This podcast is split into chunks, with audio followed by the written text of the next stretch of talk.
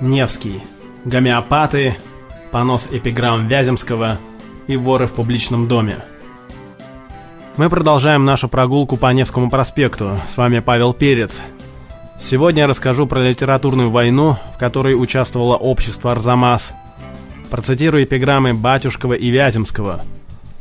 Мы узнаем, как главный жандарм помог гомеопатам и как жулики пользовались сладострастием посетителей публичного дома. Невский, 80. Вы, господа, знаете, что такое парасоль? Пар – это предлог для. Соль сокращенно от солей – солнце. Короче, это зонт от солнца. У драматурга Александра Шаховского в пьесе «Урок кокеткам или Липецкие воды», написанной в 1915 году, герой Фиалкин дает парасоль героине со словами «От солнца этот щит, от вас же для сердец, увы, защиты нет. Современникам Пушкина не нужно было объяснять, что такое парасоль и кого высмеивал Шаховской под именем Фиалкина, особенно после такой сцены. Семен. Так мертвецами где же напуганы? Фиалкин. В стихах, в балладах, ими я свой нежный вкус питаю, и полночи петух, и звон костей в гробах, и чу, все страшно в них, но милым все приятно, все восхитительно, хотя невероятно. Это камень в огород Жуковского. Достаточно сравнить с четверостишем из его «Людмилы». Светит месяц, дол серебрится, мертвый с девицей мчится. Путь их келье гробовой, страшно ли девица со мной? Жуковский сообщал в одном из своих писем о пьесе Шаховского – Вздумал он написать комедию и в этой комедии смеяться надо мною.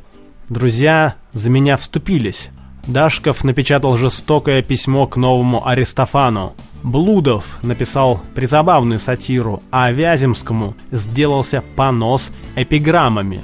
Теперь страшная война на Парнасе. Благодаря этой страшной войне на свет появилось литературное общество «Арзамас», заседания которого проходили по нескольким адресам, в том числе здесь, в доме упомянутого Жуковским Дмитрия Николаевича Блудова. Тогда это было здание с классическим фасадом.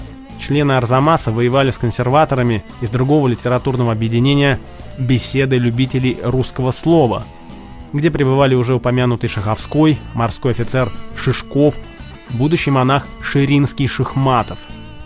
Последний разродился поэмой «Петр Великий лирическое песнопение в восьми песнях.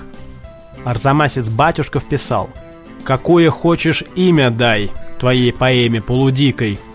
Петр Длинный, Петр Большой, но только Петр Великий ее не называй». А в личном письме Гнедичу 1 апреля 1810 года он признавался «Нет, эта лирика меня бесит». Вот, кстати, еще один наезд Батюшкова на поэта Боброва, которого он назвал Бибрисом.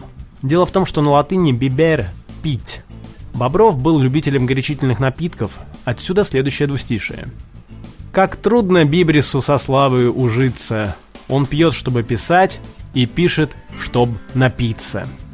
В общем, бойня была не на жизнь, а на смерть. В поносе эпиграмм Вяземского, того самого, который видел собственного двойника в доме номер 60 по Невскому проспекту, есть Например, такая острота.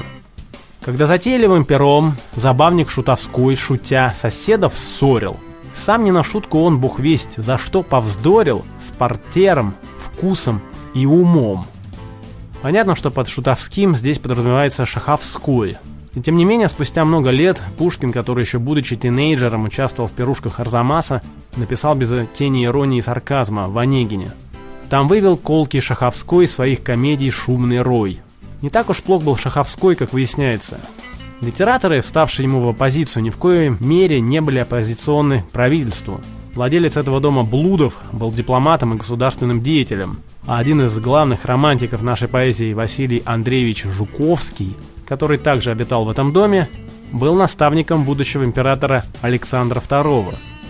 Общество Арзамас просуществовало недолго, по сути, это была череда дружественных вечеринок, конечно же, с обильными взлияниями. Но вечеринки эти оказались настолько важными для истории нашей литературы, что стали в итоге предметом внимания искусствоведов и критиков. Чтобы закончить эту тему, хочу привести еще одно стихотворение Батюшкова под названием «Запрос». Три Пушкина в Москве, и все они поэты. Я полагаю, все они одни имеют леты. Талантом, может быть, они и не равны. Один другого больше пишет. Один живет с женой, другой и без жены. А третий об жене и весточки не слышит. Последний промеж нас я молвлю. Страшный плут, и прямо в ад ему дорога. Но дело не в том, скажите ради бога, которого из них Бобрищевым зовут.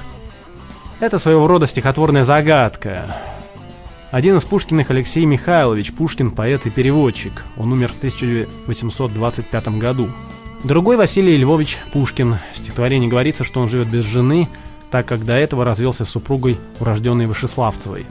Последний – Николай Сергеевич Бобрищев Пушкин – будущий декабрист, опубликовавший в 1817 году, когда Батюшкев сочинил свой запрос, несколько стихотворений. Его молодость, вероятно, дала повод к стиху «О третьей об жене и весточки не слышит». Предположение о том, что под третьим Пушкиным подразумевается Александр Сергеевич Пушкин, ведший в молодости рассеянный образ жизни, опровергается тем, что он в марте 1817 года еще не вышел из стен лицея и находился не в Москве, а в Царском селе. В 1914 году это здание проросло этажами. Изменился декор, а внутри был возведен флигель под кинотеатр «Паризиана». Течение 80 лет он назывался «Октябрь». Автор архитектурного проекта уже известный нам Мариан Лилевич, чей дом Вавельберга мы наблюдали в самом начале Невского.